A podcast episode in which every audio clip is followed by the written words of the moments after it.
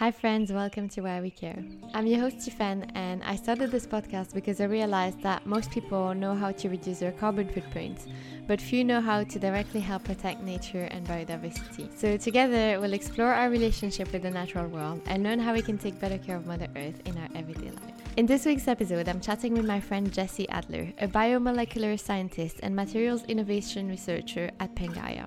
Jesse is one of my favorite people. She's one of the most enthusiastic, smartest, overall just wonderful human beings I know. We spoke about materials innovation and what, in her view, are the most pressing issues in terms of materials that we need to find alternatives for, as well as about biomimicry and how so much of what we design as humans have been inspired by nature, including, for example, planes. We also discussed the cyclical nature of the world we live in and how the concept of waste actually doesn't exist in nature. Aside from her job at Pangaia, Jesse is also a Future Materials Research Fellow at the Jan van Eyck Academy in the Netherlands. Her research focuses on finding replacements for artificial colorants in fungi. So, we spoke about the makeup collection she created using pigments extracted from various types of fungi and how she approaches this as a collaboration rather than ex- an exploitative extractive practice. She shared her tips for ethical foraging and also how she practices mindfulness to connect with the wider ecosystems we're part of. I've had bits of this conversation with Jesse over the past few years, and it is so nice to have finally recorded it. I hope you'll find it as exciting as we did. Don't forget to check out the show notes to dive deeper and also to follow us on Instagram. Thank you for caring and sending you lots of love. Hi, Jesse. Thank you so much for joining the podcast today. Hey, hey. Could you start by introducing yourself and telling us a little bit about what you do? Yeah, for sure. So, hello out there. I'm Jesse Adler. I am a person whose ro- place in this world is difficult to describe in just a few words, so bear with me.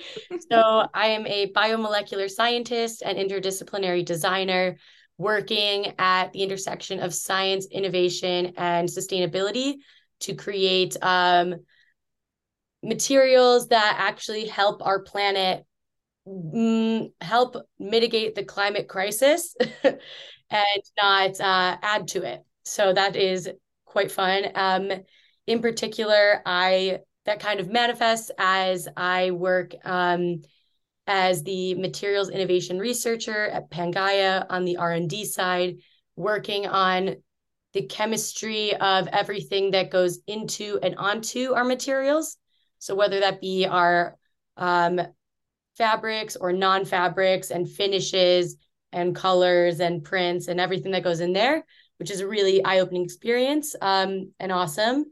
And I recently graduated from MA Material Futures where I was learning how to channel my science background into design and into the creation of future sustainable materials. And now I'm continuing my research that I began in my thesis that I'm sure we'll touch on later as a future materials research fellow at the Jan van Eyck Academy in Maastricht in the Netherlands.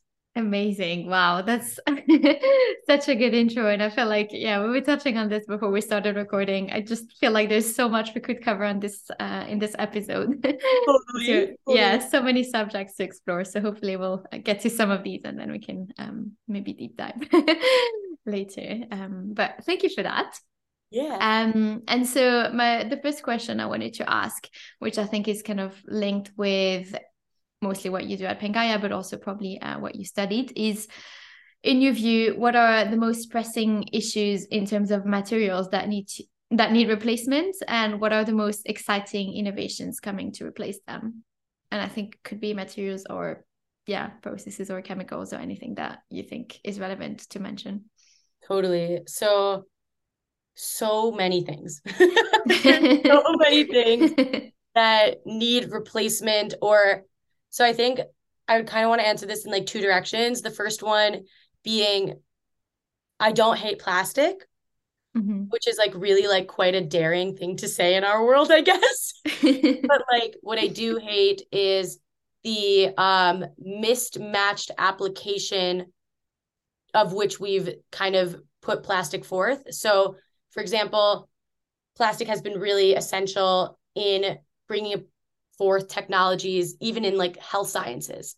So, like certain transplant organs or surgery systems or medications or all of these things like that was such a huge enabler and i think that that was when there are moments there where it's used correctly and it's used properly it should be used in a time and a place where it will like if it never breaks down it should be used in an application where it's never where they need it to never break down like there's this misalignment of the material's life cycle and properties with the application that's put into. So when I say like I don't mind plastic, I mean it in the sense of like when it's used properly in the correct place, it's it's a really big enabler and we need it. The reverse being like when it has uh, a misaligned application, like using uh, polyethylene plastic for uh, poly bags, that is mm-hmm. infuriating. that doesn't make any sense. Like this is going to last forever. Why would you put it in a tiny, tiny bag that is someone's going to bin afterwards. Like that makes no sense. That is aggravating. That needs replacement. The other direction of it, which is what a lot of my work on Pangaia uh, in Pangaia focuses on, is um, water repellents, which are the uh, chemical coatings, or as we call it, uh, impregnations. Which fascinating concept that that's how we call it. Crazy. yeah. Um, right? Like, so like that could be like a whole like rabbit. Yeah. totally. Because like I was in these meetings and they're like, yeah, it's an impregnation thing. And I'm like, are we talking about the same thing? are you sure? What do you mean? But, right? yeah. So, okay. As it turns out, and like I knew mm nothing about this coming into it and have just been um unbelievably amazed and horrified by what I've mm-hmm. learned. But mm-hmm. Water repellents are pretty much used in everything from our clothing to our surroundings to our cookware. It's it's really wow. everything. So one of the biggest scary ones that I'm sure everyone's heard of is Teflon. Mm-hmm. And like there's the whole Teflon scare when people started to understand and realize that it was a brand name for a type of uh, non-stick agent that's in a class of things called uh, fluorocarbons. And so the we, these go by the acronyms PFCs, PFOA, PFAS. There's a lot of them, but like the general category of PFCs. And these fluorocarbons are known as forever chemicals because they get into our waterways and um, are not only bioaccumulative, meaning that they keep building up over time and building up within the bodies of biological organisms, but they're massive biohazard potential.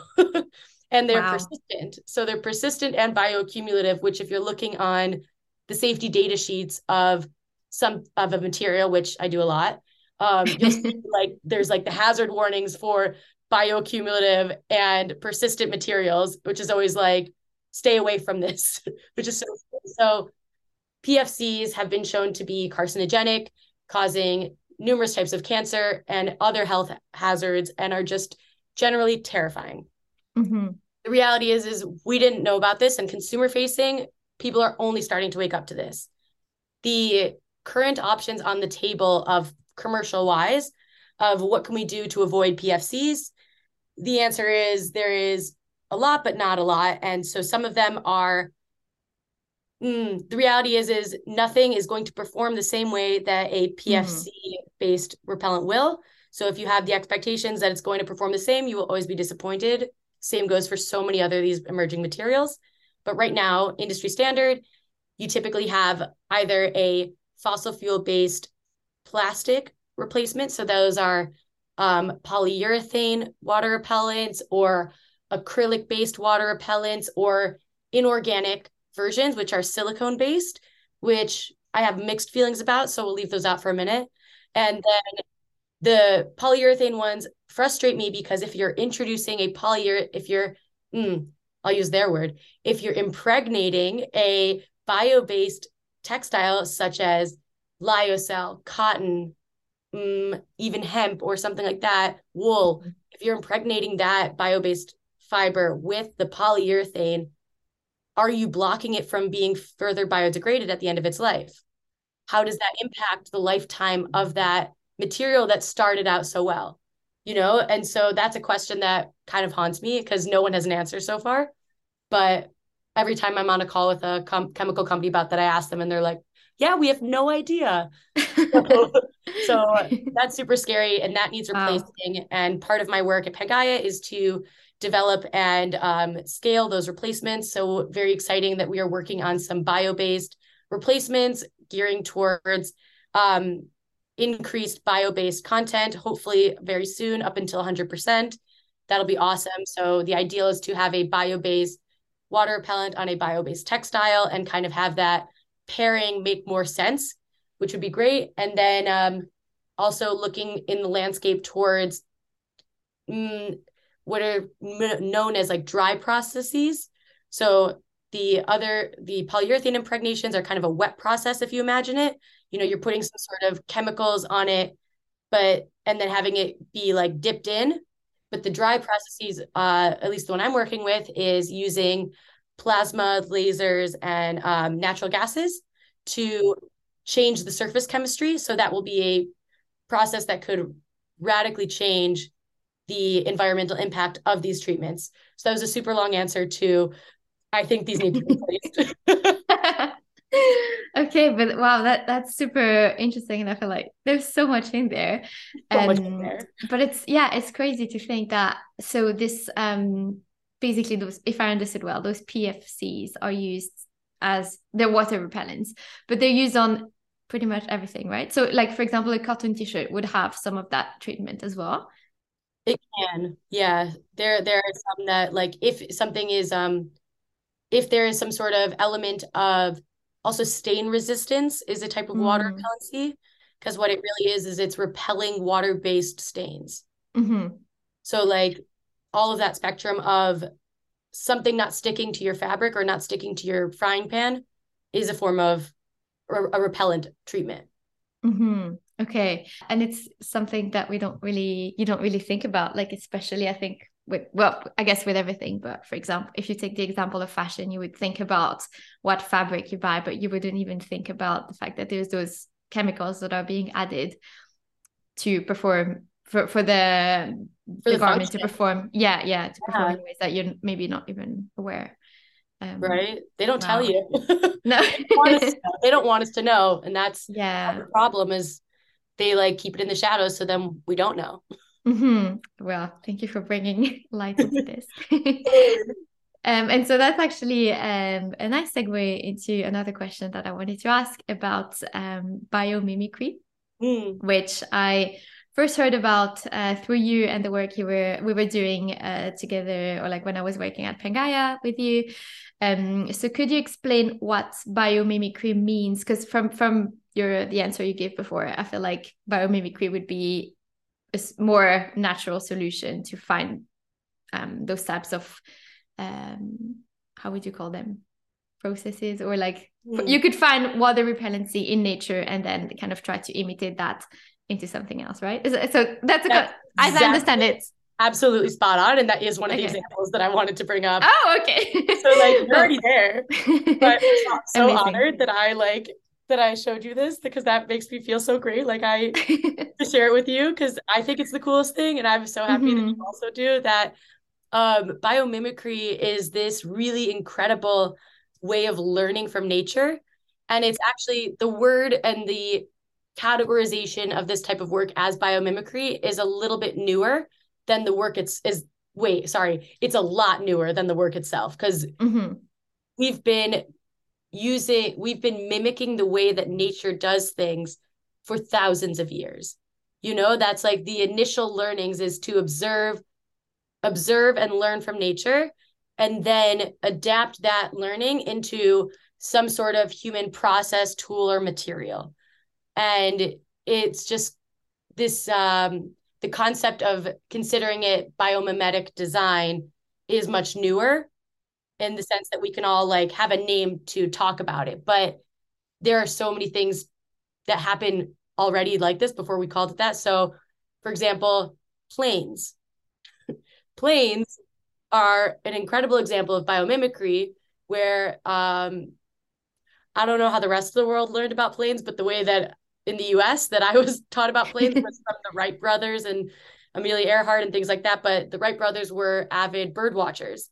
And so it was by studying the way that the birds took off and landed and their wings and their structures that they could say, huh, I wonder if we could mimic the way that birds fly for humans.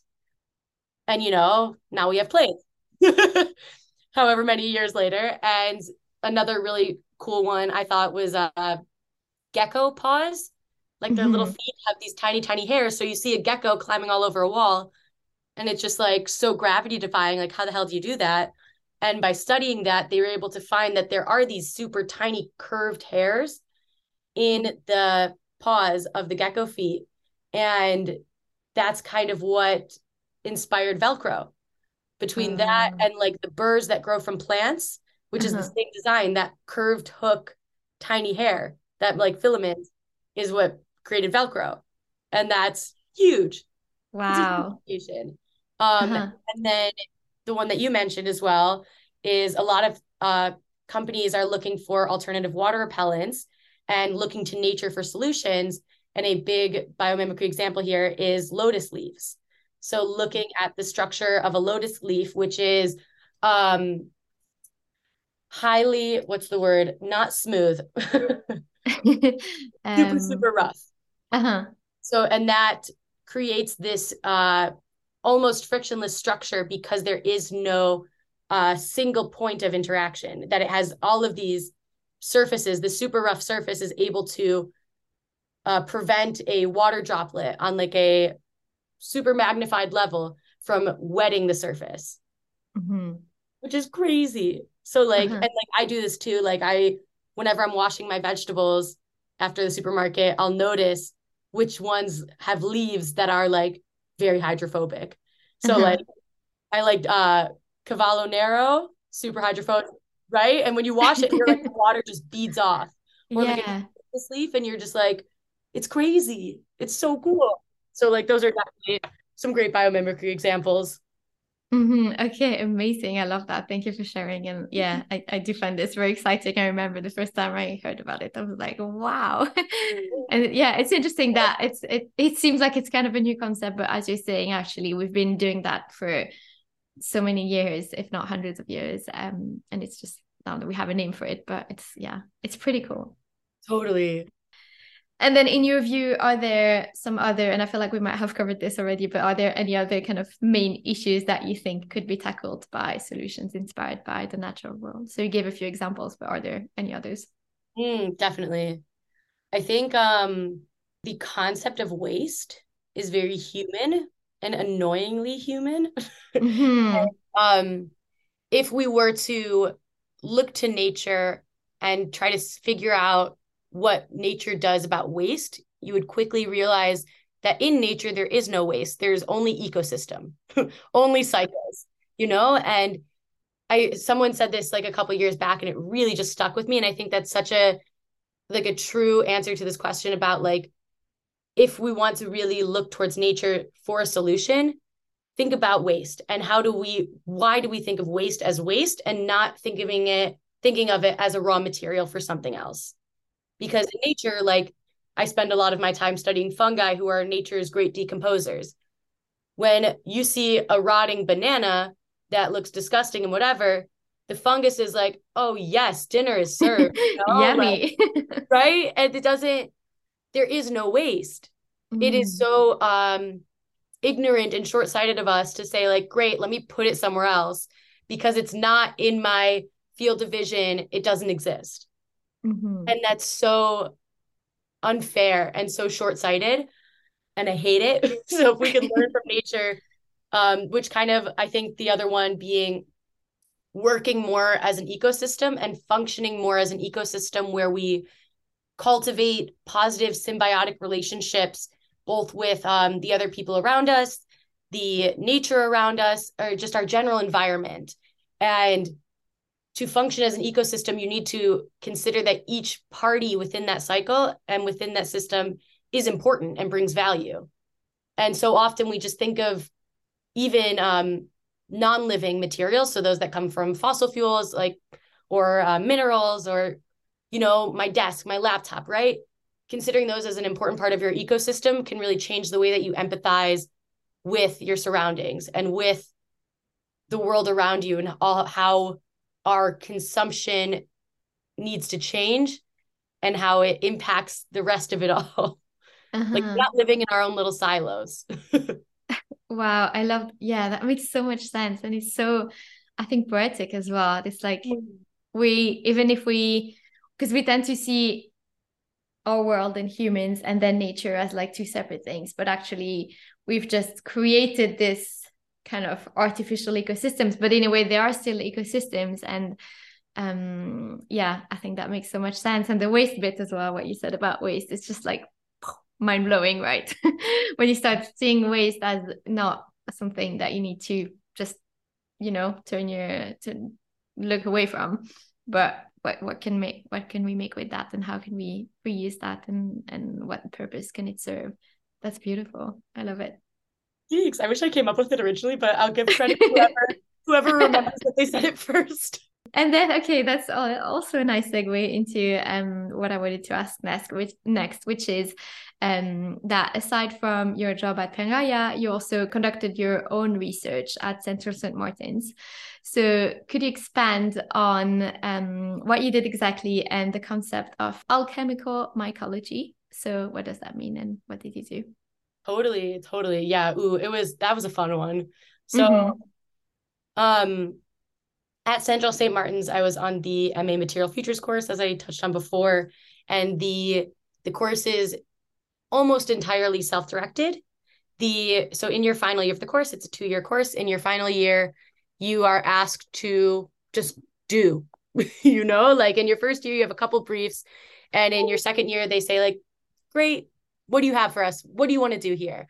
What drives you? What what do you want to create what do you want to change you know where do you want to be and that was a super tough question for me and i wanted to create an impact through my work and use materials to bring about a better future um, environmentally speaking but also just to make sure that there is a future and uh, one of the things that i had noticed um, in my work at Pangaia was that there are, I have a very privileged position where I can see the landscape of innovation in materials and see where things are very crowded and there's a lot of work being done. And also those spaces that are really in need of something, in need of innovation, in need of someone to dedicate some time there. And one of those spaces I saw was uh, sources of renewable colorants that come in a variety of colors beyond that of what we can achieve from plants. So, natural dyes have been around centuries. We love natural dyes. We've got plant dyes, we've got um, animal dyes, uh, microorganism dyes, and uh, mineral dyes. And those I would one, two, three, four. Yes. So those are the categories of natural dyes. And most of those are renewable. So the only non-renewable natural dye that we have, or colorant, I'll say, um, is are the mineral colorants. And the unfortunate part about that is within the mineral colorants, we get some of the more unique colors that we can't achieve through plant-based dyes, animal-based dyes, and for now, microbial-based dyes. But I'll touch on the microbe ones later. Um, mm-hmm. So I was looking for sources of color that kind of fall outside of those categories. And this is about the time that I was starting the second year of the master's. I had a research question. I knew I wanted to be hanging out with color, finding sources of color, innovating here. And at a similar time, I saw the movie Fantastic Fungi, started reading Entangled Life, mm. and had this moment like during the movie, I was like, wow, these are the craziest colored organisms I've seen in a long time.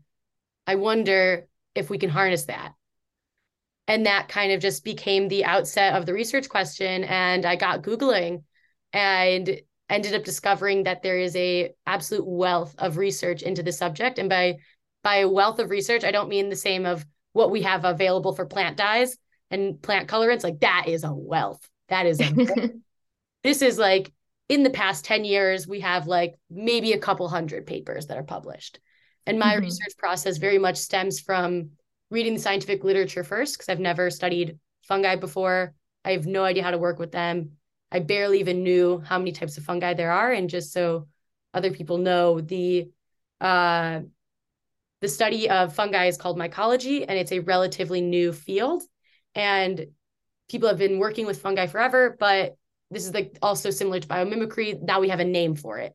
So mycology itself uh, is quite emerging, and it's estimated that there are like a couple billion different species of fungi out there, or wow. different types of fungi, right? And we so far have identified and studied maybe one percent mm. of those wow. species. So like that's insane. But then within that one percent, what we've already learned is just groundbreaking. It is mm-hmm. like the, the discoveries are unbelievable, unbelievable. So within that 1% is a subset of the work that's being done on pigments from fungi. And they're finding that these colors are not only performing um, at a much uh, higher, mm, at a much different level than many plant colorants can.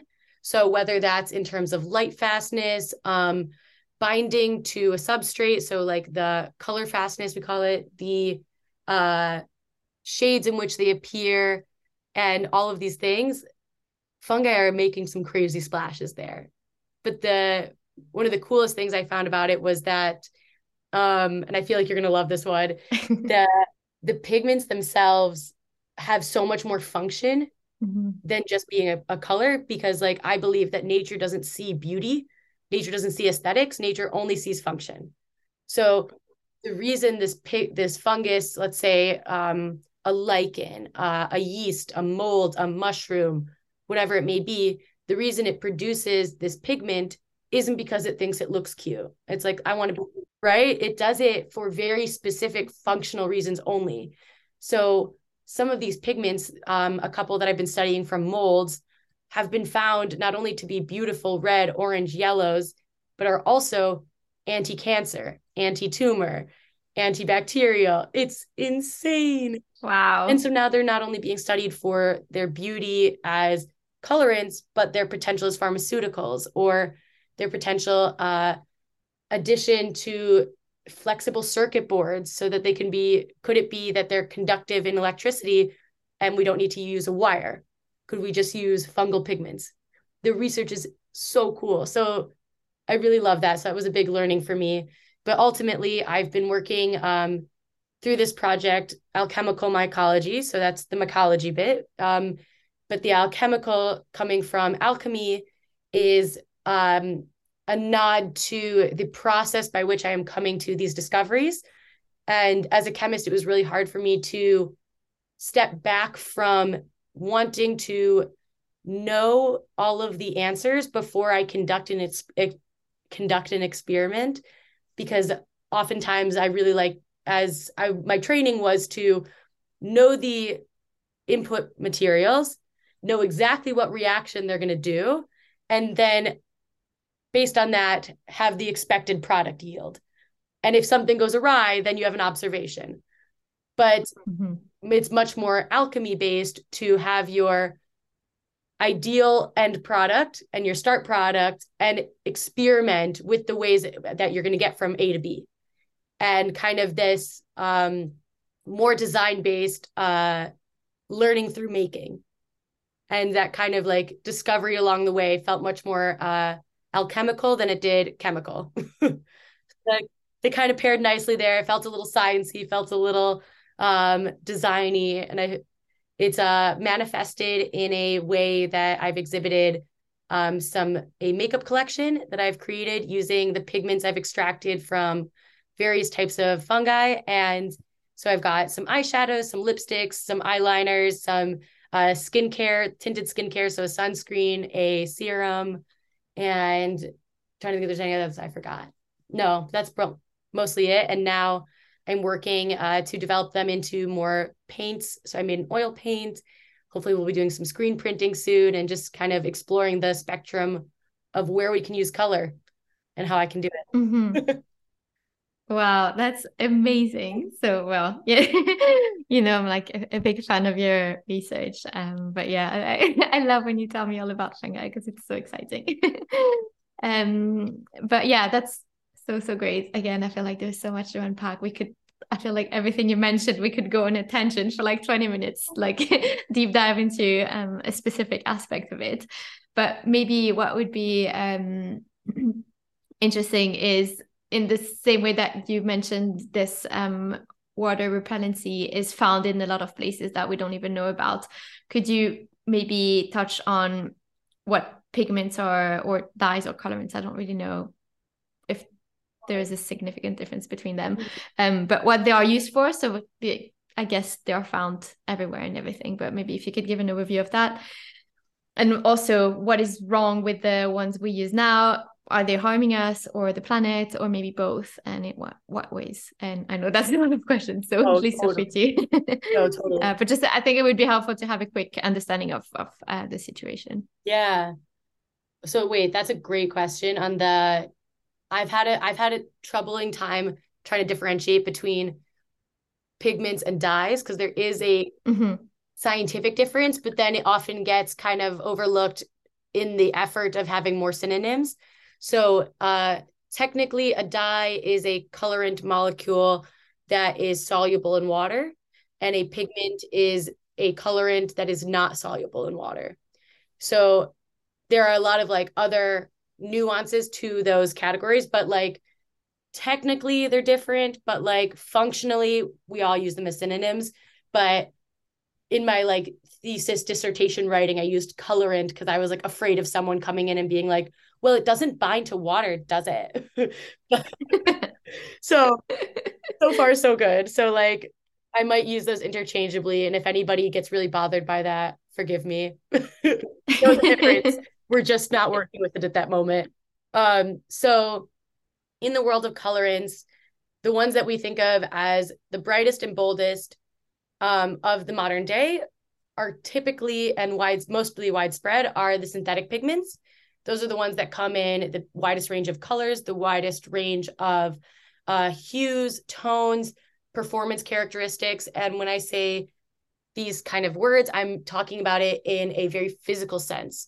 So, not necessarily something you see on your computer, which is very much a digital representation of color, but the physical world around us. So, anything that you can touch. So, definitely your clothes, your textiles, um, your physical materials, so your plastics, your labels, your posters, anything that's printed, printed, dyed. Um, I don't know the right way to talk about the 3D ones that are like, I would say like extruded. so like the the colorant is mixed into it, it's extruded, or it's painted, or it's finished with that. Um, I'm trying. Are there other ones? Definitely your cosmetics, all of your color cosmetics a huge, huge one that we don't really think that much about is food. A lot of our food mm-hmm. has coloring, and sometimes that coloring is natural. By and large, at least until very recently, most of it was synthetic, which is super scary. And even sometimes the synthetic colorant would be the same biomolecule as one derived from nature, but because it was too expensive or too X, Y, and Z to get it from nature, we would create a synthetic analog from fossil fuels. So like all of the routes pointing towards fossil fuels as a source of colors. And wow. Right? So scary. There were and so between the fossil fuel based ones and the mineral based ones, there are a lot are and were a lot of issues in terms of environmental and human safety. So some of these pigments are just literally toxic, just literally toxic. Um, for example, like, and we know that many of these minerals are toxic, or at least we know this nowadays, like chromium, like you don't, or lead, lead white was a super popular paint. There's a reason why all of these paint companies had recalls of like, don't be using lead paint anymore. There's lead in the water. Why is this happening?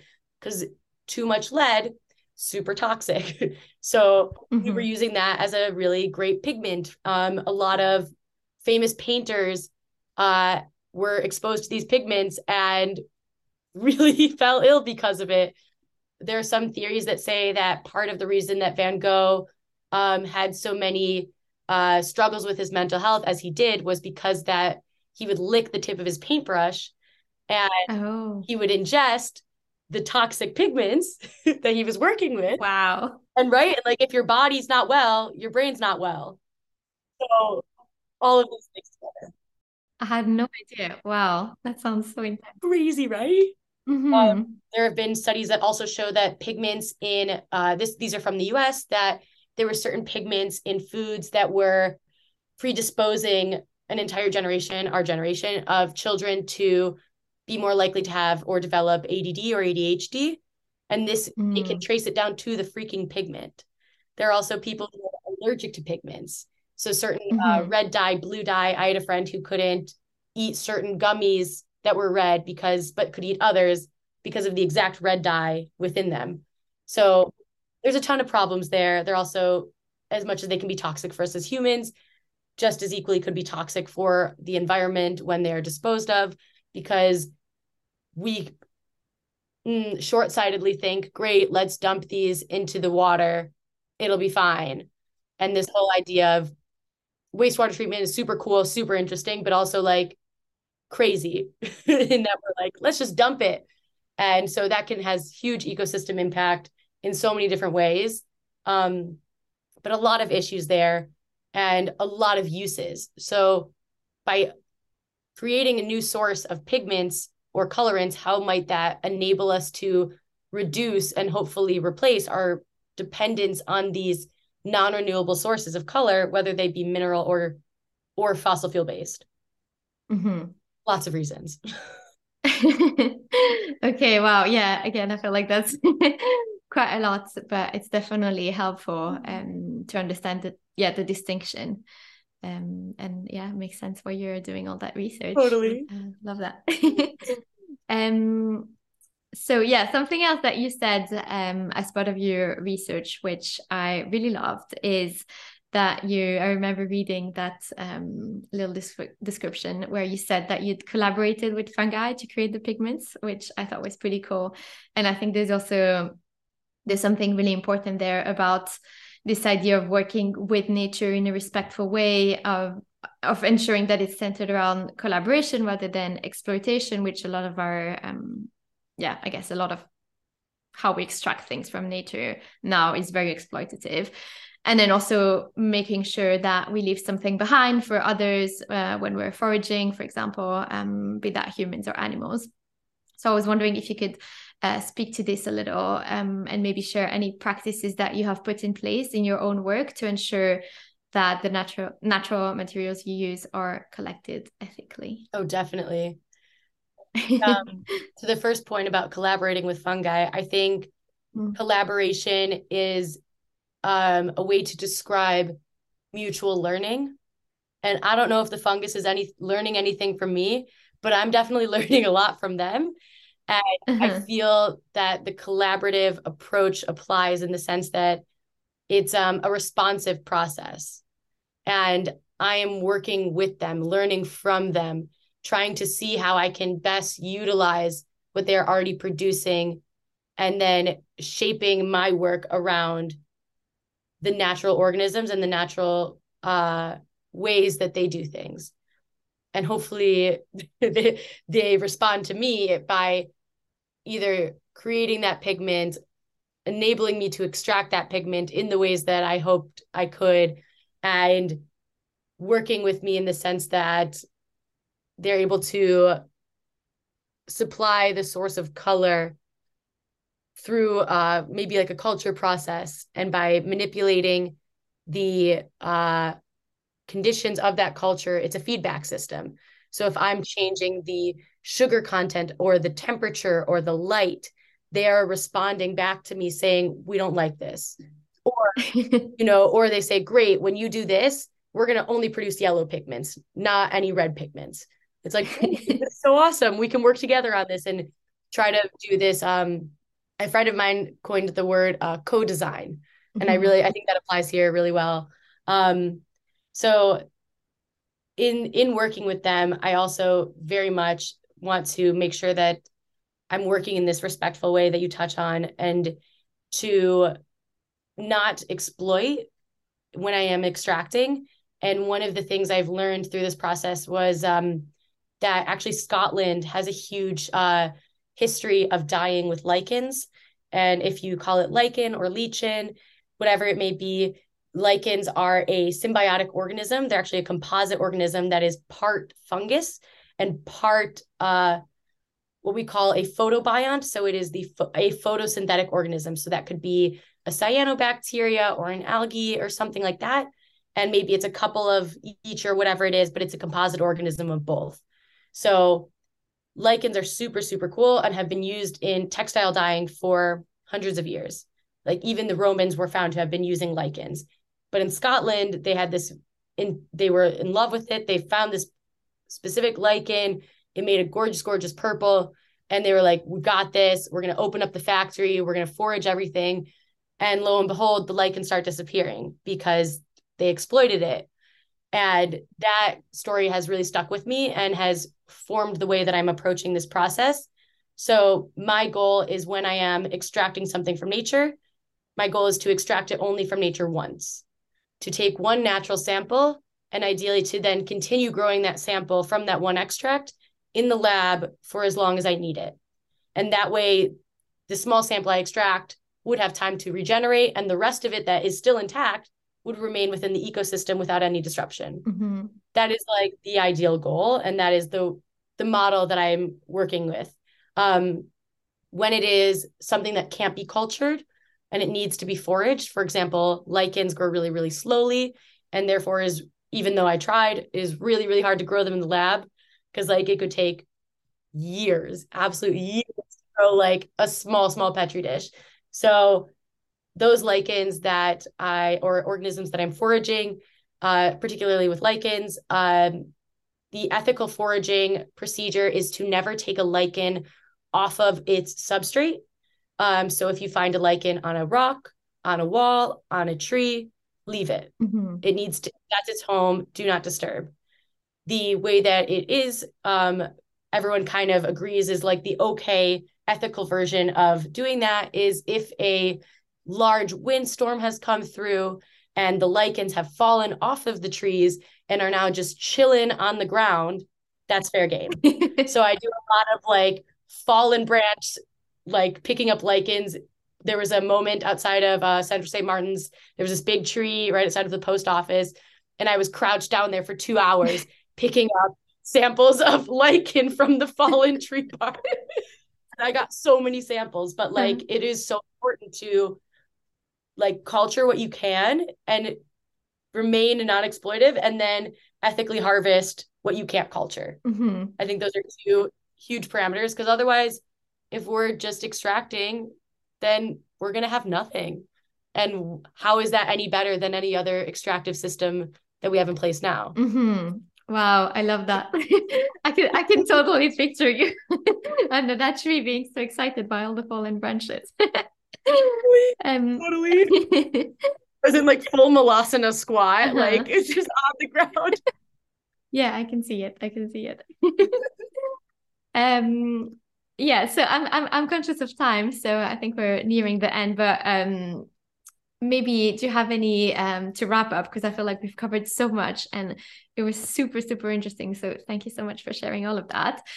Do you have any um maybe you know something you want to finish on or like any final like tip or like summary of of what your kind of main action points would be for people um specifically if they're looking to help nature and biodiversity um and yeah take action on everything you mentioned basically totally I think um I think a lot of it stems from having a more mindful outlook mm-hmm. and practicing mindfulness as it relates to nature.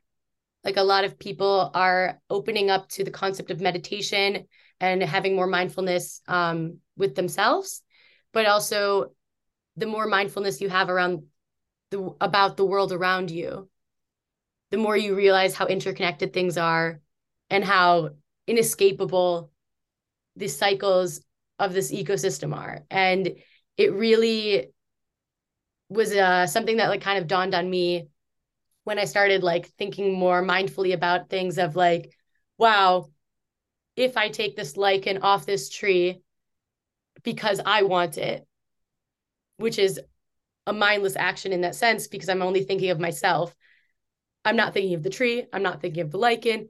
I'm not thinking of the general ecosystem at all. And that is quite selfish. And I think a lot of in human history and in human material, material science, material innovation history is very um, self-focused and short-sighted.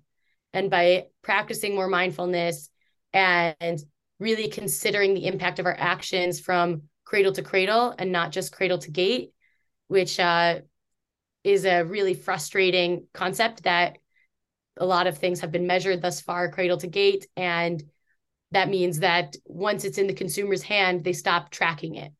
And so it's kind of like as if it isn't their problem anymore. So yes this material may never biodegrade but we measured it from cradle to gate. So once the biodegradation responsibility isn't on us as a brand or something like that mm-hmm. and that's super frustrating because you are responsible for the things that you put out into the world and the things that you generate and it's important and imperative to be conscious of that and you know care about that um so i think slowing down in that way and being more considered and considerate considerate mm-hmm. um is really huge um there was a book that i read that was really lovely um by Thich Nhat Hanh Peace Is Every Step that's it's very short book of short meditations. One of them was about uh, eating an orange. Mm-hmm. And I thought that that was really beautiful because the text asks you to consider every layer layer as you're chewing, every layer of that being, all the way down to the molecules, and to consider how special it is that those cellulose fibers were able to bind together to create the structure to Im- encapsulate the seeds and have the fruit build and all of the sugars and it, it creates an actual orange that came from a tree is all really incredible and really uh, grounding.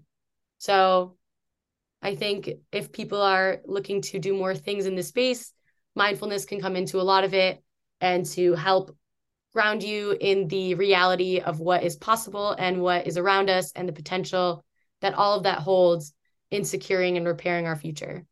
Mm-hmm. I think. Oh, at least I believe. Amazing. That's so beautiful. I love that. Thank you for sharing. And yeah, it does mm-hmm. make a lot of sense. It really resonates with me. I feel like it's also through these types of um, practices, I guess, that I've also um, reinforced my connection with nature and kind of become more aware. And I think it kind of, you know, opens up your empathy as well and and just like really taking a moment to acknowledge mm-hmm. everything that happens and and it, i think again also going back to this idea that we've so we've really st- for so long now thought of the world as us and then nature but actually we're part of mm. nature and so i think being reminded of that connection is is just so important so thank Dude, you totally thank you for sharing that um, yeah, and then finally, um, who do you think I should interview next on this podcast? And what's the best book you ever read and why? Best book I ever read. Um, well, at this moment, I would say it was Entangled Life by Merlin Sheldrake. I thought you would say that. Yeah, it's my favorite. I think it's one of my favorites as well. It's so beautiful. It's so beautiful. Mm-hmm. It's like the perfect balance of science and exciting, but also written in such a beautiful and poetic way that it's not, you know, and not that science is boring, but like not a boring science book. It's, it's not like um claustrophobic. Exactly. Yeah, it's it's all very like in awe, like mm-hmm. a, in a voice of like awe. Mm-hmm. Yeah, exactly. So I would say I would say Entangled Life or The Gene by Siddhartha Mukherjee. Um, that has a very similar tone that I think, and it was like about um the history of genetics and the uh impact that genes have on our health and it, like it kind of parallels the discovery of DNA through like it weaves it through the story of like the author's actual like health struggles, but also and then we'll like the next chapter will be like and then Rosalind Franklin discovered the structure of DNA, and it's so cool. so don't get intimidated; it's so cool. Um, those are both fantastic. I think someone that would be really incredible to have would be uh, an ecology scientist. Um, a friend of mine in particular would be super special and i'm sure she would love to come so hopefully someone who is working in biodiversity and ecology uh, and architecture so maybe i'll um I'll reveal her name at a later time in case she isn't able to come and we don't want to embarrass. But I think someone like that could give a really interesting perspective about how to design for an ecosystem and do so mindfully and empathetically in a way that works. mm-hmm. Oh, amazing. And that does sound exciting. So we'll definitely look into that. Mm-hmm. Great. Thank you so much, Jesse. That was such a good conversation. Thank you. Yeah. Thank, thank you, you for so your time. Oh. I'm just so happy to hang out. Me too. It just it just feels nice. Like we had a nice catch up. totally, totally. Like these these are normal conversations also. Yeah. Yeah, but th- to be fair, that's also why I started the podcast because I've you know been having like bits of these conversations with like so many of my friends over the past few years, and I'm like, oh, this is so exciting. so um, yeah, it's just really fun to record them, and then hopefully some of the people find it exciting and interesting as well. And even if it's just us, even if it's just us, like, I'm here for it. yeah. same, same. Thank you so much. Oh, so happy to be part of it. Oh, thank you. And well, yeah, thank you so much. I won't take up uh, more of your time, but have a great rest of your day and um, see you super soon. See you super soon. Thank you, listeners. I hope you enjoyed the conversation. Don't forget to check out the show notes and follow us on Instagram at Why We Care Podcast for all updates, more stories, and ways for you to take action. And if you want to help the podcast, I would be super grateful if you could leave a little review on Apple or Spotify, or maybe share it with a friend who you think might like it. Thank you so, so much in advance and see you next week. Thank you for caring and sending you lots of love.